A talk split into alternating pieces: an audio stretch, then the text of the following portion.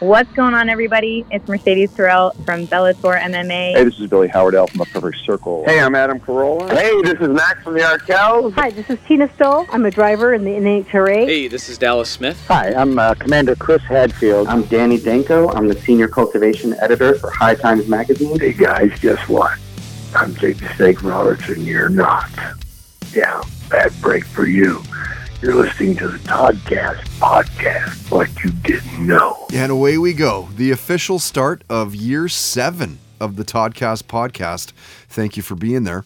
The first full podcast of 2021. We've interviewed a few people since Christmas, released them as individual podcasts but we haven't done the full on podcast with the normal three guests a week, some great indie music from local Vancouver bands until today.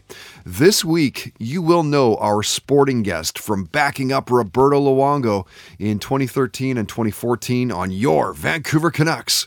Retired NHL goaltender Eddie Lack is an absolute beauty, and he is a guest this week. Watch the full interview. I think it was close to 40 minutes or so at our YouTube channel. Subscribe while you're there as well. We're constantly adding more and more interviews every week, like former Much Music VJ, podcaster, and host Erica M.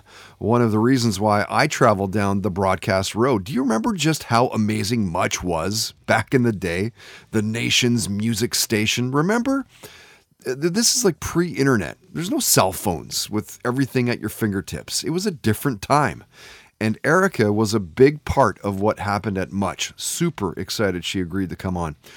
You will hear from this week's musical guest in just a second, coming up in about 15 minutes. And listen to this retired NHL goaltender, five time Stanley Cup winner, Grant Fuhr talks about being inducted into the NHL Hall of Fame. That is powered by our friends at Tedco RV Supplies in Langley. RV service, repair, ICBC accredited. Find them online at TedcoRVSuppliesInc.com. First, let's get into this first guest of three this week. Our musical guest is Aaron Bruno, the singer of AWOL Nation. That's brought to you by Pineapple Sound, a recording and mixing studio in Langley since 2013. They welcome podcasts and voiceover actors and a lot more as well. Check them out at pineapplesound.com. You will know AWOL Nation from their huge hit Sail, which surprisingly only went to number 17 on Billboard's Hot 100. Isn't that crazy? You would think that that song would have went to number 1, right? Anyway, big song for those guys. That's from their first album, Megalithic Symphony, back in 2011. Six million albums later, they're off to the races. They're now four albums in. Their latest is called Angel Miners and the Lightning Riders. That came out April of last year. It's been a good while since Aaron and I last spoke. I think it was maybe 2014, 2015. So, good six years anyway. He's a really nice guy, super accommodating, engaged and interested in the conversation. It was it was a really good interview. You can hear it right now at our iTunes, Spotify, SoundCloud, YouTube accounts. Again, search it out through Toddcast podcast. In the meantime, here's 10 minutes with AWOL Nation singer Aaron Bruno. The Toddcast podcast. As you might imagine, when I mentioned that you were going to be a guest of the podcast, I got a bunch of AWOL Nation fan questions that I want to kind of uh, rip through some of these with you. Okay. Crystal wants to know what are your three albums you need if you're stuck on a deserted island? Um, that'd be a really hard one to answer. I don't have an answer. You know what I mean? I just don't. I don't have an probably answer. change day to day, week to week. It would be yeah. It would just be that would be unfair. Like that would be a cruel, a cruel position to be in. I mean, hopefully I could have three mixtapes or mix CDs or whatever. You know. Um, Good you answer. know, or, or three of my playlists. You know, because like I often am asked who my favorite band is or artist of all time, and it, it's it's always hard to answer. I have answers uh, depending on the day. You know. Yeah. But um, I just I just can't answer that question. I, I think most people Yeah, I- go for that. You know, like when, when I hear that question, I instantly think, okay, which Beatles record am I going to choose? And I can't even choose one. So that if I can't even choose a Beatles album, how am I going to choose three? And I, I, I respect and appreciate the question, but I have no answer. Dave wants to know: Have you ever had a near-death experience, a brush with death? Yeah, multiple times. Um, surfing on multiple occasions where I was held down long enough that I thought, all right, there's this is getting pretty close to to it as far as being able to hold my breath and and you know scrapping to reach the surface um, and it being you know sometimes you'll be in a situation where you're tumbling around underwater and then you think okay cool. Now now I can start to float up to the top or to get grasp for air and then you realize oh shit i'm not even close to the surface and you keep going. Or there have been times where i thought i was heading up but i was heading down and then i touched the bottom like oh fuck i'm at the bottom of the ocean not at the top of the, the surface oh, where i wanted to be. That's happened. Um, definitely had a few a few uh, experiences that um, the answer is yes for sure. Yeah it sounds like surfing definitely is uh, tested yes. for- surfing and and I mean, I, I, look back on stupid decisions I made, you know, like we all do, where I'm like, wow, that could have easily gone about in a bad direction for sure. And uh, yeah, I, I do often, I, you know, I talk to my wife who, um, who I haven't, I haven't known my whole life, but I, I often, um, you know, tell her how lucky I am to be alive in some ways. And, and in, in, in many mental states, uh, music has been the thing that's got me through. By the way, I normally ask this of uh, my my musical guests what was the music in the Bruno house as a kid growing up? Like, what are the bands that your parents are like exposing you to? Yeah, well, my mom listened to a lot of '80s pop radio, so I was getting Michael Jackson, Prince, Madonna, and um, you know, which, which, I still look at as a really good time of pop music. Cyndi Lauper. Uh, anytime I hear girls just want to have fun, I want to have right. fun. You and know? What a, and what a fun video too, right? With uh, oh yeah, dude, Captain Lou Albano. you know, great, you know, what a great voice and and George Michael, you know. So I, I feel like I was around some really well crafted pop music and and and even at a point where people were still playing instruments, you know, in, in that way. And U2 was a pop group basically. The Eagles were considered pop music because they're so big. So it's popular music popular as opposed music. to that's right. as opposed to what we know as a pop sound now. And so that was that. But then on, on the other hand, my dad listened to a lot of funk music he had to, he he loved James Brown, Stanley Clarke, um, and that was sort of his deal. He kind of like rebelled against the the uh, mainstream, like the Beach Boys and and all the, those bands that my mom loved and the Beatles. He kind of like was rebelling against that, I guess, that mainstream narrative for whatever reason. So his way of doing that was with funk music. And then um, then my older brother, who we have different moms, he came to live with my family when I was uh, going into fourth grade. So I guess I was um, nine or 10. Yeah, nine or 10. And he introduced me to hip hop and rap music. And this was in the 80s before it was mainstream at all. And so that exploded my mind into another dimension, hearing beats and break beats and all that stuff. So, and I can still hear that influence heavily in my music today. Um, even though I don't rap, there's a lot of beats. There are a lot of beats underneath it all that, that were heavily influenced by those impactful 80s you know hip hop records and 90s that were huge to me. And he also introduced me to um, Pantera, Iron Maiden, Metallica was becoming more mainstream at the time. Same with you know Guns N' Roses. And, yeah. Um, but so I was kind of lucky to get it all. The only genre I didn't know was country music, and I have I've had to listen to that over the last ten years. Um, just personally going that that deep dive of, of some of the really good deep older country that is rooted in sadness and despair and, and it's really deep stuff too. So there's really no genre I don't love at this point. Yeah, I feel the same way. Good song's a good song. Yeah. What was your first concert? My first concert was Sting at the Greek Theater where I was supposed to play before this tour was canceled. Mm. That was my first concert. Um, but my first like mind blowing, that was awesome. Don't get me wrong. Yep. But I was pretty young and t- kind of timid, and you're sitting in the chair watching. But the first like real, real show was Bad Religion at the Santa Monica Civic Center, um, and some really cool bands opened up, and that was my first time being thrown into a mosh pit and crowd surfing and feeling the camaraderie of you know people sweating together, and you know something that seems so far away now. So um, that memory serves uh, serves as very important to me right this minute. Yeah, all right, back to the uh, fan questions. Uh, Kyle, are you a fan of all the superhero movies that are being made?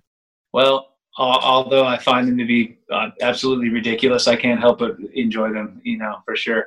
Yeah, I'm just bummed that they haven't captured Superman a little bit better because um, he's my favorite superhero. Totally unpopular answer, I know. I just read that uh, Henry Cavill is coming back not as the follow up to Man of Steel, but more in a, like a support role, making Mhm. cameos and stuff in uh, future uh, DC Universe movies, which is great. I thought I thought he did a great job. Yeah, he did. Funny story about him. He was working at a restaurant as a waiter, and he he left, and then has had a great career since then. Right. The person who filled his shoes, his name is Mark Wystrach at this at this restaurant on Santa Monica Boulevard in Hollywood. Mark Wystrach is a good friend of mine, and he he left and went on to become a country star in a band called Midland.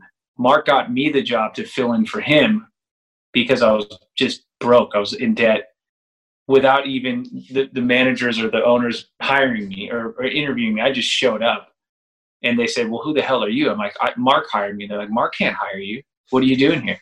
I never got paid for the job. I worked two nights. They went out of business. I got a record deal. And then, it, you know, then AWOL took off. So Superman, Midland, and country, separation going on there. and then me. So I do love Superman. So I could say in some weird way I'm connected to him, you know, to Superman. But you know, Ben Affleck sure ruined Batman. Holy shit, that's that's really bad. So I, yeah, I don't know what they're gonna do about that. What did you think of that Superman Batman movie?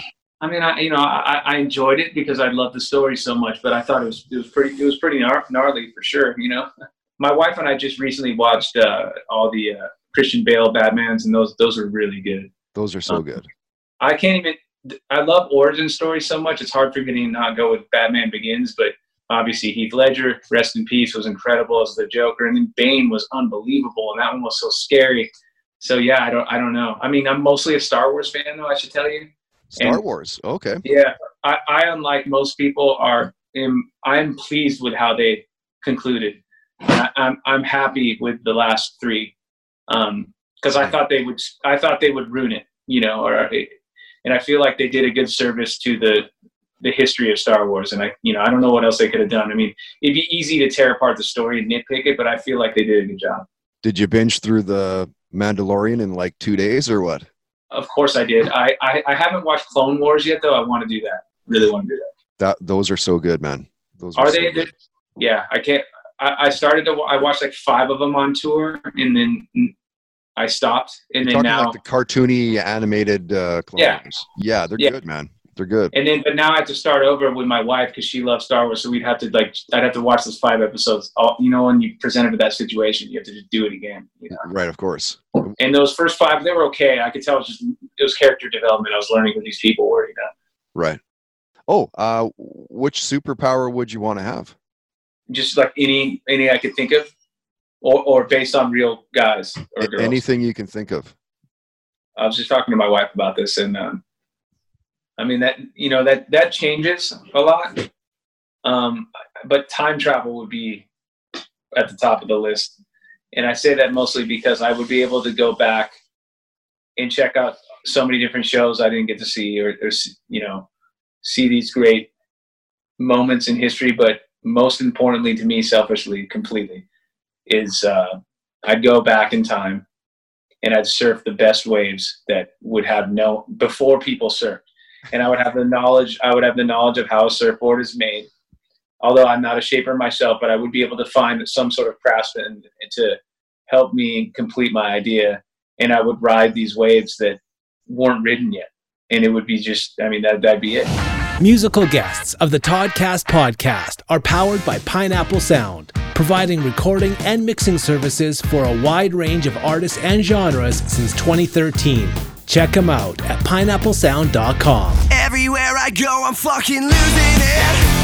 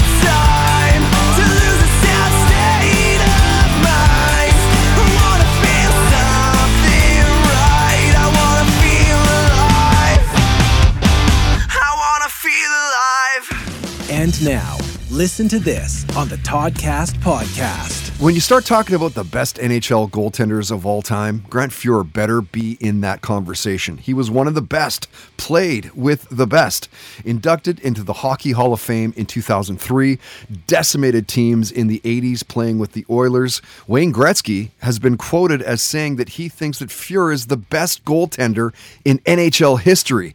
Five Stanley Cups, six appearances in All Star games. You just can't get much better.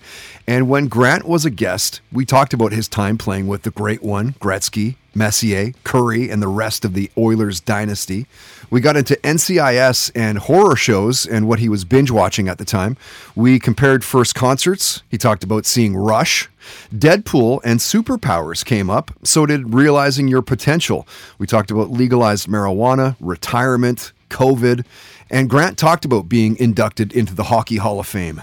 Listen to this a nice individual accolade for being lucky enough to play on good teams, and it, it shows you're kind of you're a part of good teams. And, and what still stands out from the day you're you're inducted to the to the Hall of Fame? Uh, probably that you actually have to stand there and make a speech. I'm not one for speeches, so that was the hard part because you're standing there and you don't want to forget anybody. Right. There's so many people that help you along the way that you just want to make sure you don't forget anyone. And how many times you, is it Lisa is your is your wife? How many times did you did you run that by her? Actually, we were married at that time, so okay. I ran it by my kids once or twice, and I was going to write a speech, and then I decided to just wing it. Oh, really? Yeah, I I do better winging it than I do writing things down. So. Listen to this on the Toddcast podcast is brought to you by Tedco RV Supplies in Langley, an ICBC approved repair shop. Find them online at TedcoRVSuppliesInc.com.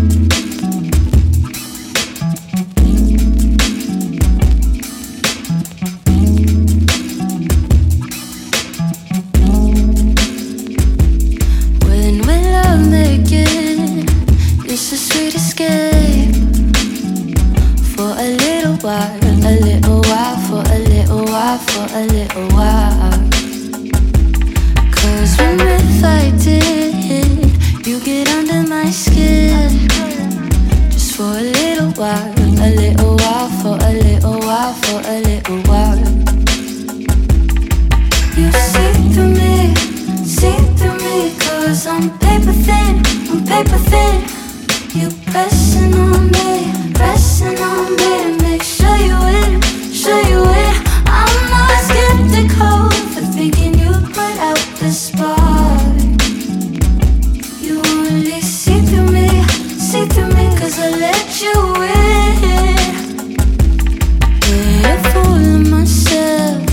it's not your fault.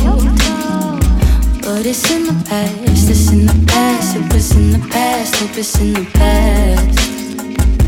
I wore my heart on my sleeve, I know I wouldn't last, I wouldn't last. How could I last? I couldn't ask.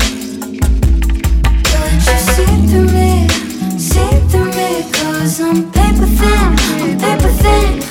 You pressing on me, pressing on me make sure you win, sure you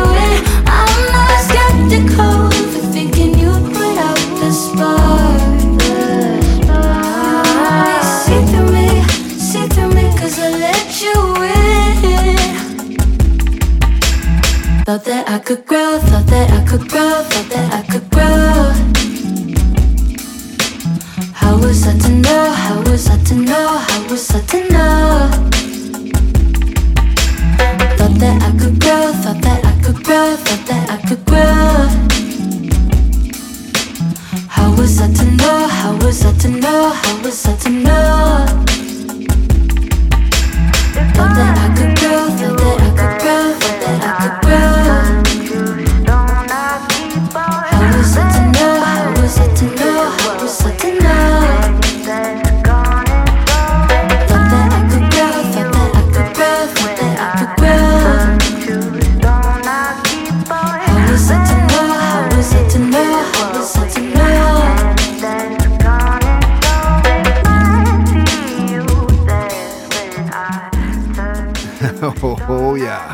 that? Great sound from the band Daisy and a new song for them, a new song for the podcast. It's called See Through Me, a great song kind of showcasing another genre here in Vancouver. Normally, we support more the indie rock, but we wanted to give some love to Daisy. One of the reasons being, if you didn't know this, I'm an instructor at BCIT in the Radio Arts and Entertainment program, and we do something with the students called the Evolution Live Lounge, where basically the bands come in, they get the video filmed live off the floor, get the interview as well. And when I posted on my personal Facebook page that we were looking for bands for this year, of course, the 2021 COVID di- edition, I think there's only three people max. Daisy was one of the bands that submitted, and I was blown away by the EP. The sound of the EP is amazing, and I thought you'd like it as well. Played you the Followays. Their song was Alive as we patiently wait for new music from those guys. Last year, they flew to Tirana working on some new music, new album, and you've got, I mean, it's got to be top notch. They are easily one of Vancouver's best bands, no question. Okay, Todd's Trolls is coming up in just a bit. The stupid, mean, hurtful, but really, it's the funny things that people say to what you post, what you see online. This week, Foo Fighters take a hit. Cinderella the musical and the FIFA Club World Cup bask in that white hot spotlight. Powered as always by our good buddies at the Garage, Games and Geekery. Geek out in Maple Ridge. It's your place to play. Warhammer, D&D, and a lot more. Really cool store. Check them out online as well at garagegames.ca. First, back to the guest. The second of three Toddcast guests this week is our sporting guest. As mentioned off the hop, Eddie Lack. He's a retired NHL goaltender. He's a beauty. You'll know him locally from playing with the Vancouver Canucks. This after not getting drafted in 2009. He was signed with the club in 2010, went on to play with the Moose for a spell there, played with the Canucks in 2013, 2014, backing up Roberto Luongo. They're good buddies, as you might imagine. But Lack played on a few other NHL teams as well in his time. He was on the Hurricanes, played with the Flames, the Devils as well. Now he's a kick ass real estate agent in Scottsdale, Arizona, or at least the region. Good on him. Nice transition. The full conversation is definitely worth hearing. Search it out again through Toddcast Podcast on iTunes, Spotify, SoundCloud, YouTube.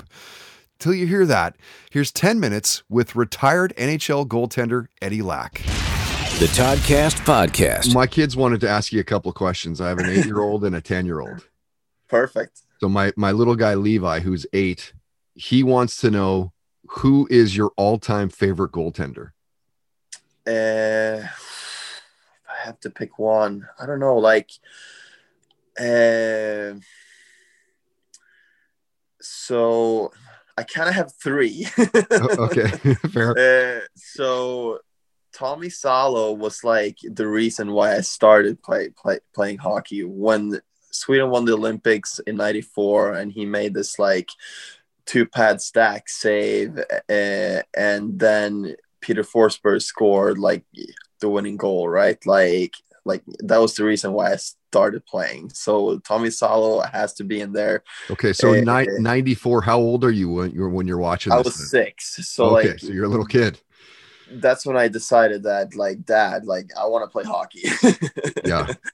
and then um second is Henrik Lundqvist because he like just uh, broke down so many barriers for like uh, the European goalies and like the Swedish goalies and everything. Like he showed, especially us other Swedish goalies, that like you you can actually come in and like take a spot in like the NHL right away, and you can be a superstar, right?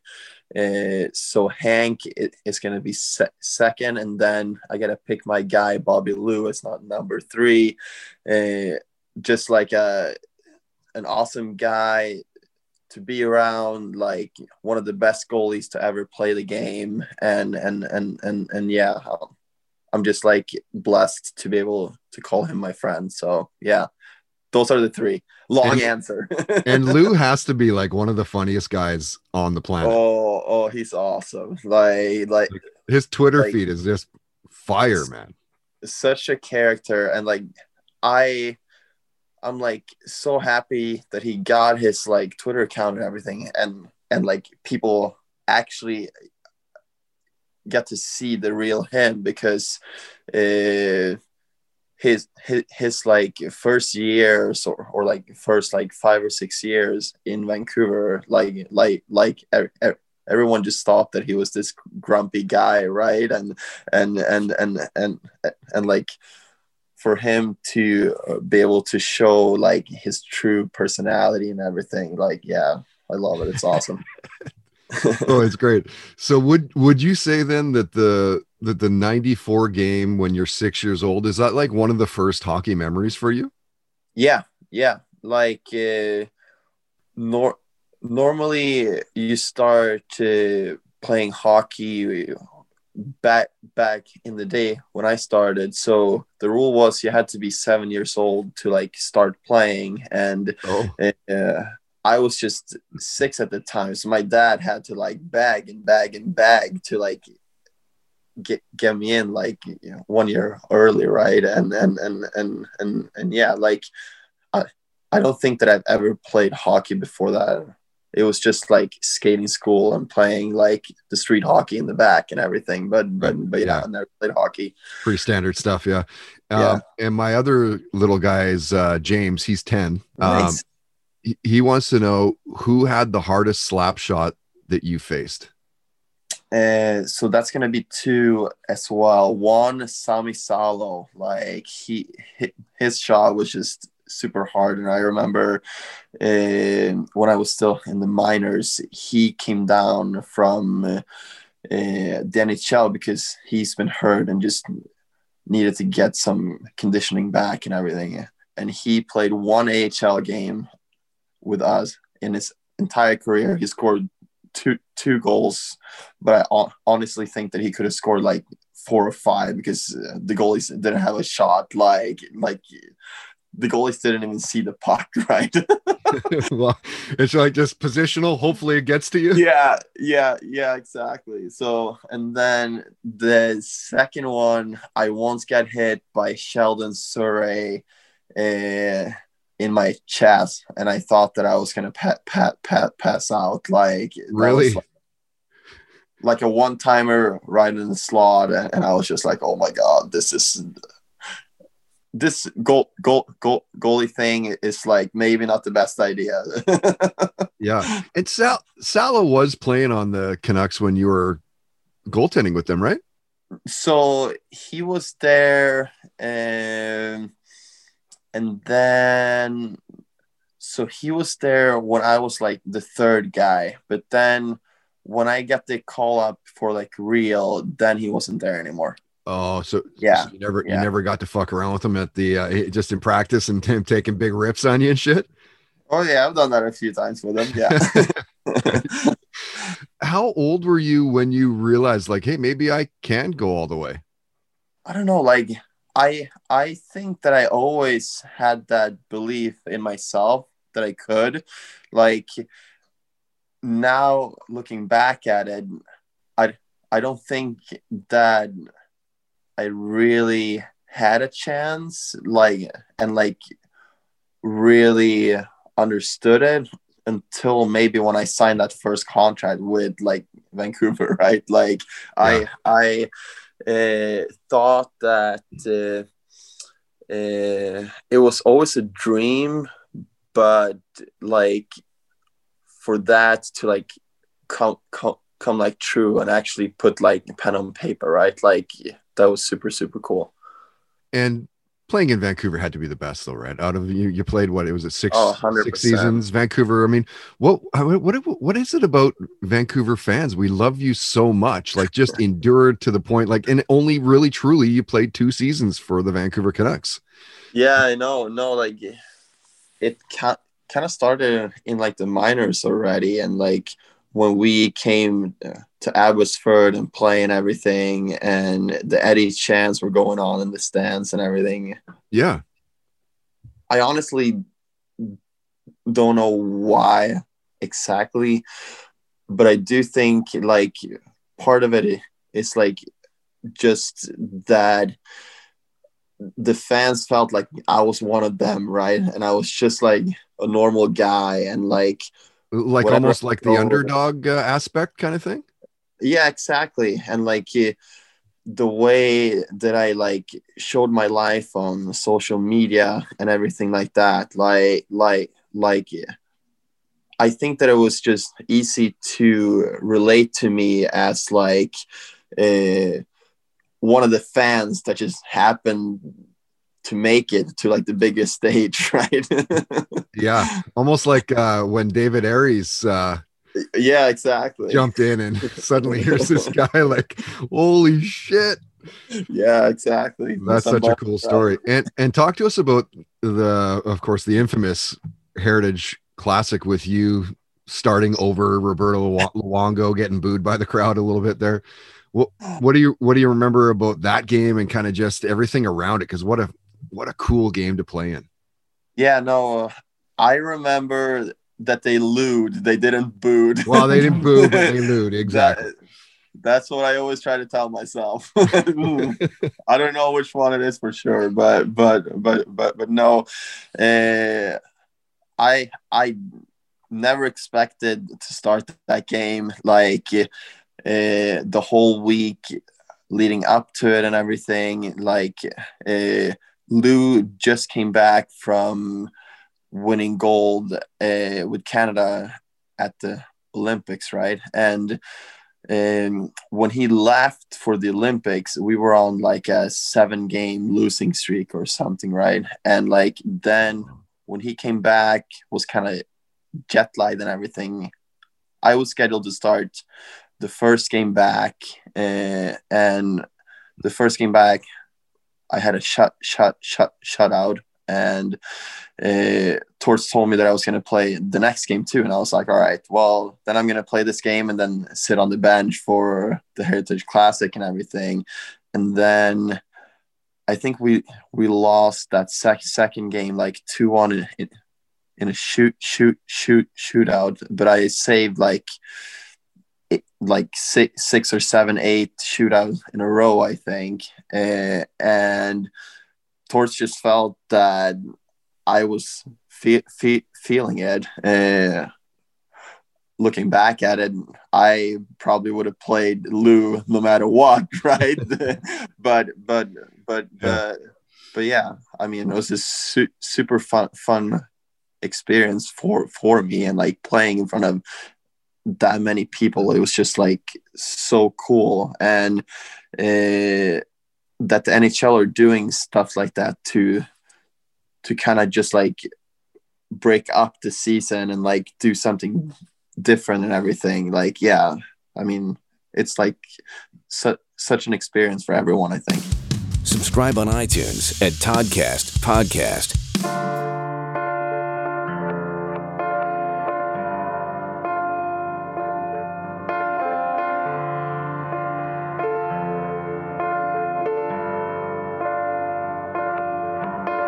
I'm becoming a great pretender. Now I cannot remember who I was before we met. I was nervous, you'd see right through me. My shape is shifting to sell this lie. Just an opportunist buried by his burdens, heavy like a holy wine. Myself. You got me feeling like I'm someone else. So let me be your shapeshifter.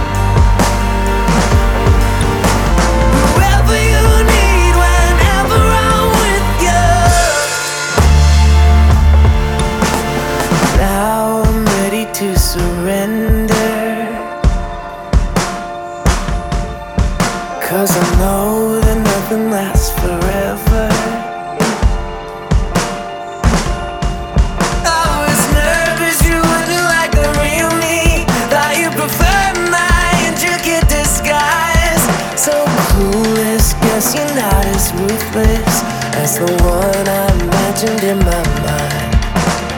Ooh, not myself. You got me feeling like I'm someone else. Ooh, someone else. You got me feeling like I'm not myself. So let me be your shapeshifter.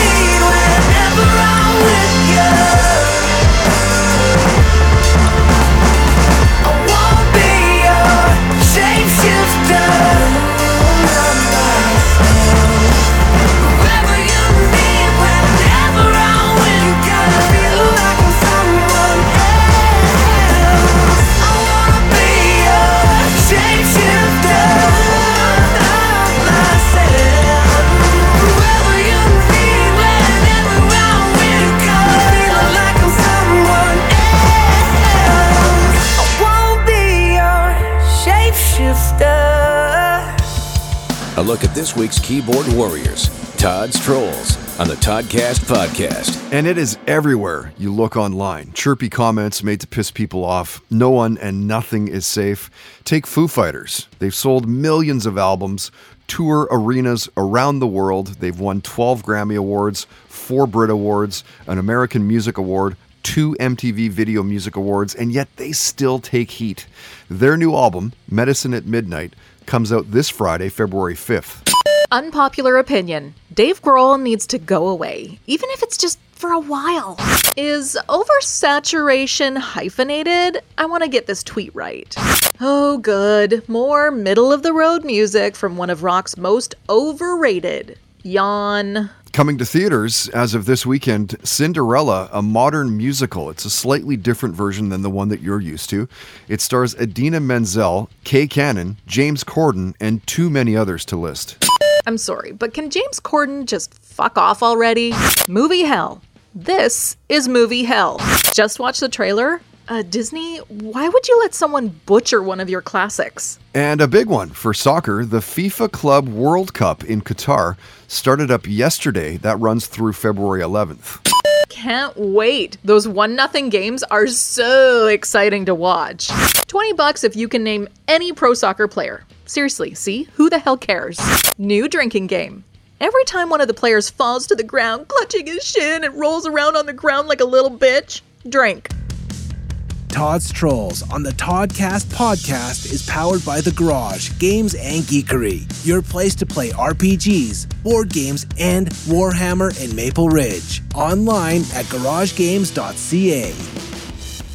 The Toddcast podcast is powered by Milano Coffee, bringing you the finest espresso and coffee concepts in the world. Online at milanocoffee.ca.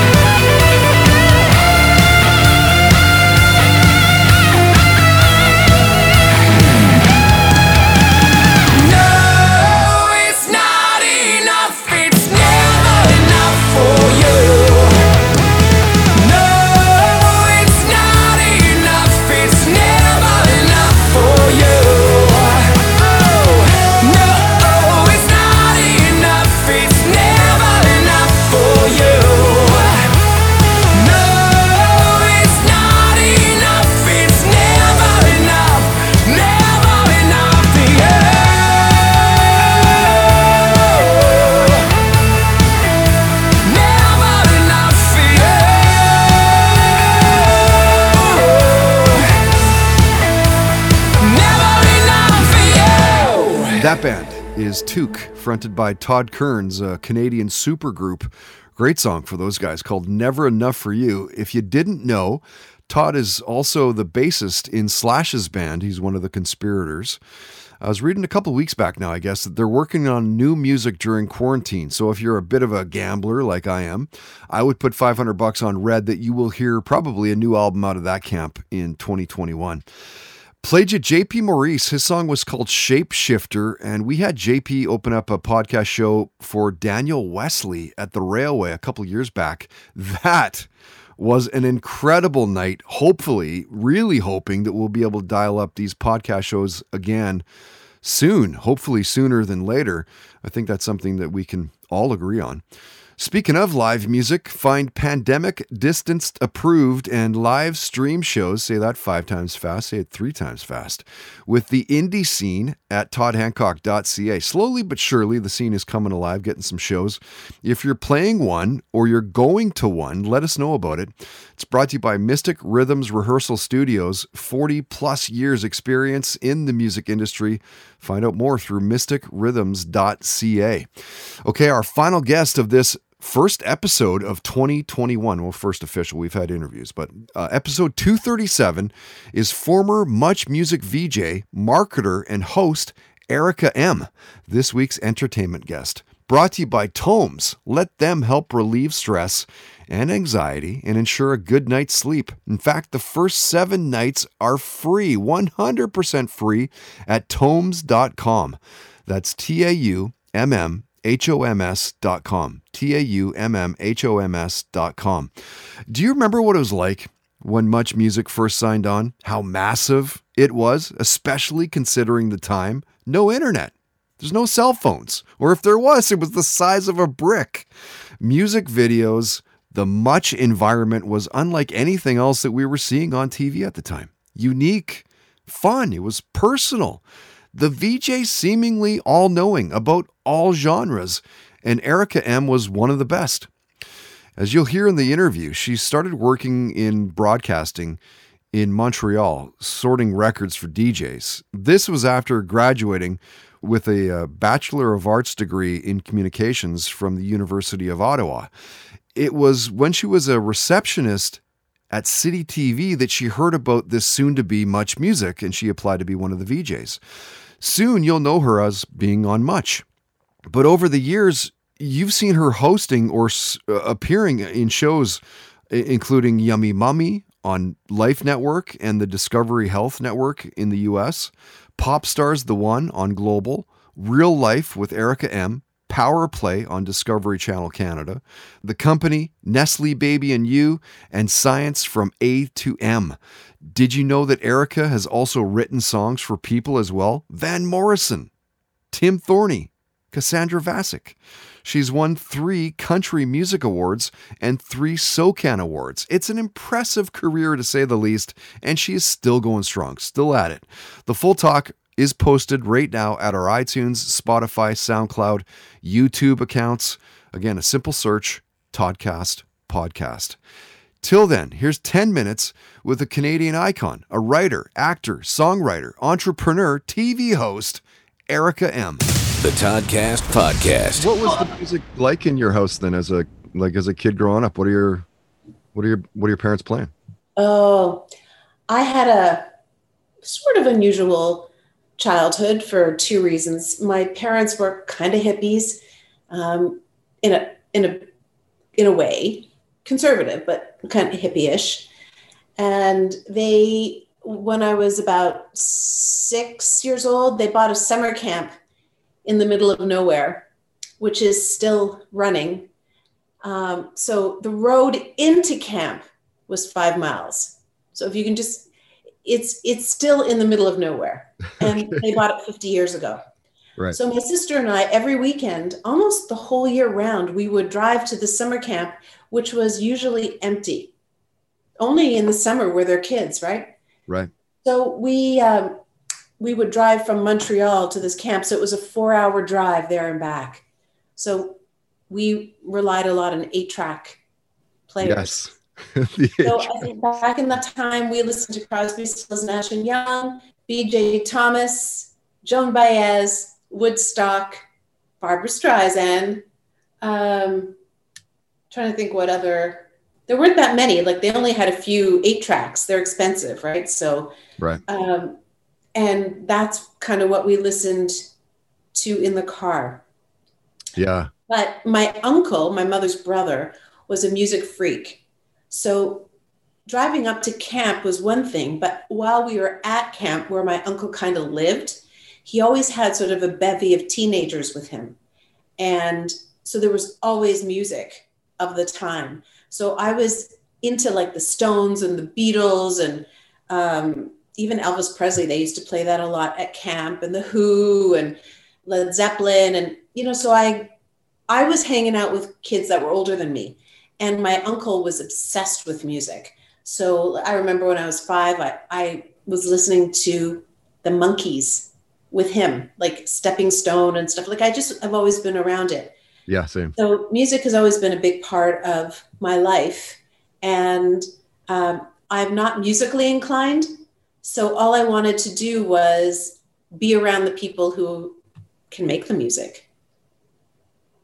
Right. And and what was the first concert that you went to? Uh, it was David Cassidy from the Partridge Family, and my dad took me. And David Cass, I remember it because he was wearing, I didn't understand at the time, but he was wearing a white jumpsuit with sparkles and fringes, which now I understand was very Elvis Presley at the time. He walked on stage and all the girls started shrieking. And I looked at my dad and covered my ears and cried and left Yeah. because I couldn't hear the music. And and thus began Erica Ernest M. And I'm still like that. I like to listen to music. Yeah. Um, music has meaning to me. And even back then, I, I, I wasn't like a screaming girl, even though I loved the music so much. It was listening to it, not screaming to it, that mattered. Yeah, I mean, I think that's the that's the lost art of you know grabbing the LP and and sitting down and reading the liner notes and reading the lyrics and like, oh, cool, it got produced in Van Nuys, California, Yeah. whatever it was, or this guy's guesting on as the guitarist on that specific song. Isn't that guy from that band? And I think that's that's what's kind of lost in music Yeah. in the last. Well, I think, you know, just in general, depth has sort of dissipated to some degree because we live in a squirrel economy where, you know, everything is short little bursts. My kids are growing up with Snapchat and TikTok, which are all like 30 second little bits of information thrown at them. So they're getting a lot of information, but it doesn't require attention span, nor does it allow them to go deeper. Right. It doesn't require too much effort either. No, agreed. Uh, Eric, I want to get to some of these questions because uh, you you might imagine when I said that you were going to be a guest, there was just an influx of fan questions. So, Michael wants to know. He goes, "I got a dumb question. Why did Much Music and MTV stop playing music videos?" Uh, Michael, that's a great question. I left 10 years before, so I can't answer from firsthand experience. I can guess that it was money related, and I can also guess that it probably coincided with the era of YouTube, where people could start accessing videos on their own. But what people didn't understand as they headed off to YouTube and left much music behind, that they would soon drown in a sea of uncurated music and that they would lose the sort of insights, leadership um, of the people who were on much music or hosts who were knowledgeable about music and would sort of curate or sieve through sift through the music and share their favorites and give insights and go a little deeper. You don't get that with youtube by watching them. You do get to own the experience yourself which is great and you don't have to rely on waiting for much music to play this stuff but that was part of it wasn't it it was the It totally was. anticipation it was the they're playing it and, and you run it because you didn't have a lot of chance i guess that's sort of the scarcity concept right Yeah. And that disappeared because suddenly you could have anything you wanted, but you didn't have us. I think that uh, you may have a mutual friend, uh, Neil Morrison, who was Brother Bill on Edge 102 in Toronto. Okay. So he goes, You may want to ask uh, what it was like being put on air with little advice or direction. Moses would literally put people in front of the camera and say, Go. Is that true? Well, it was, it was a blessing and a curse, and he's absolutely right. wow. in some ways. Uh, when I went on the air, I didn't, I wasn't a trained broadcaster. I didn't go to broadcasting school, but I had been working in the music business at that point for about five years, which was a lot considering I was 23.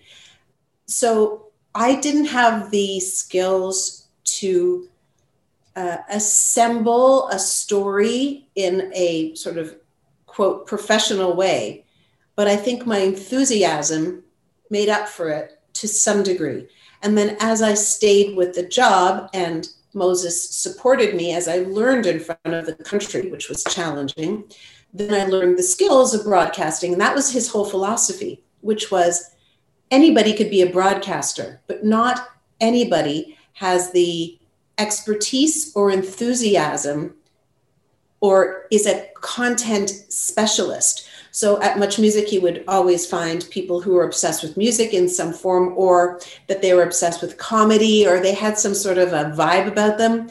And then on the sister station, City TV, he always hired people, or he tended to hire people who had less broadcast experience, but were lawyers or um, prosecutors or um, environmentalists. And then they all learned on the job. Hmm, interesting. So somebody that had a, a story to tell and and Yeah. and yeah, that's I mean, how cool is that? That's groundbreaking on its on its own. Yeah, well, you see, Moses was and is brilliant because he looks at broadcasting very differently, I think. And I love, and I'm speaking for him, and I don't know if this is absolutely true, but my interpretation is that he thinks of the audience, first of all, with respect, and he wants his shows are of the people. They're not at the people, it's of the people. So he wants his hosts to look like regular people and to act like regular people, not like stars, but like awesome regular people. People who were become role models or thought leaders, but they are real. You can relate to them, you can believe them, you can trust them. And the stories often include people on the street because, you know, we're more interesting than anything fabricated, right? Mhm, Uh, mhm. fact is always more interesting than fiction. Truth is always crazier. So he has always sort of gone to the street to get inspiration for his shows. And in doing so, built such strong community, which I think is lacking in most broadcasters. There's still, those big monoliths are still pushing content at us. And we all go like, fuck off. Mm-hmm. Stop telling me what to do. And that's why we keep on gravitating to social media where we have a voice. And Right. at City TV, we had a voice, which is why we loved it. Entertainment guests of the Toddcast podcast are powered by Tomes, where quality sleep matters. Find out more at tomes.com. That's T A U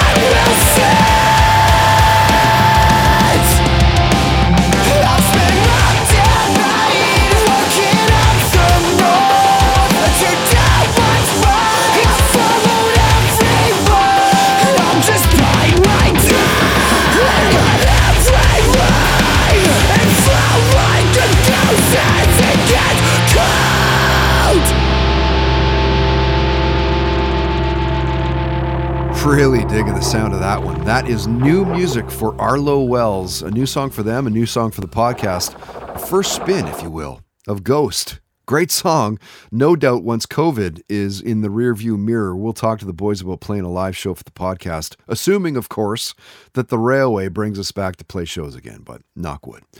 Looking forward to next week. NHL 2021 video game play by play announcer and all around good guy, sporting uh, uh, broadcaster here in Vancouver. James Cybulski is a guest. You're going to freak out when you hear how long it takes him to voice an entire game for EA Sports. Check this out. I'm contracted for somewhere in the neighborhood of about 250 to 300 hours annually. Wow. Yeah. So we do lots of days, you know, you kind of start in the fall and and usually it's at least one day a week in the fall and then by the time after Christmas we start getting up and running with at least 2 days a week generally in the new year and usually, you know, 4 5 hour voice sessions and uh and just kind of roll with it. Wow. And That we've been doing it and we've been doing it from home since you know, we figured out the technology how to do it since pretty much uh, I'm going to say April of last year. And we worked right through uh, voicing, you know, NHL 21 through until I think the middle of August. And then the game came out, and then um, we were up and running within no time to start um, voicing again. 250, 300 hours? It's amazing. James is a great guy. Totally deserves all the accolades. We haven't hung out for a long time, but I'd still consider him a, a pretty good friend. We've known each other for a good while. I, I he thinks it's probably close to 20 years. He joined me uh, when I was doing the CFOX afternoon show back in the day, um, Monday to Friday, three to seven. We'd shoot the shit about all sports. Great guy. Joining Seaball next week is good cop, bad cop singer Jenny Cotterill and model and golf influencer Katie Carney. Of course, wanted to give a big thanks to this week's guests as well. AWOL Nation singer Aaron Bruno. Dude, appreciate you taking the time to talk. Big fan of your band. Retired NHL goaltender Eddie Lack. You made me a champion among my kids. Haven't talked to you. We're big fans in the house, Hancock. So thank you for being as cool as you are as well. And former Much Music VJ, etc., etc., etc., Erica M. You know how I feel about you. Much was a key reason why I went down the broadcast road in the mid 90s. Nothing but love for you. So thank you so much for joining us this week. And that's going to do it for this episode 237. Again, my name is Todd Hancock. Thank you so much. If you like what you heard, subscribe. Please tell your friends about us as well. You can subscribe on iTunes, Spotify, SoundCloud, YouTube. We're also part of the Dean Blundell Network out of Toronto at deanblundell.com. Also, the Boot Krewe Media Network out of New Orleans at bootkrewemedia.com. Spell that crew with a K, K R E W E, bootkrewemedia.com. Comment and rate the podcast as well. Search it out again through Toddcast Podcast. A huge thanks to all of our wonderful sponsors. You can find links to all sponsor websites at toddhancock.ca. In fact, if you'd like to sponsor the podcast, you can for as little as 10 bucks a day. There's contact info at the homepage. You know, in fact, after taking a bit of a licking in 2020, we are starting the year with a few sponsorship opportunities, something we haven't had in about five years. So if this sounds like something that might make sense to your business, give me a poke. And if you help me find a sponsor, we'll give you a commission based on the ad buy. So keep that in mind. If you know a business that gets the outside of the box advertising, lots of social media love, let them know about us. Till next week, don't be an asshole. Nobody wants to be around that. Have fun, play hard, and most of all, believe in yourself. The Toddcast Podcast. Keep in touch with Todd through Facebook, Twitter, and Instagram, and bookmark toddhancock.ca.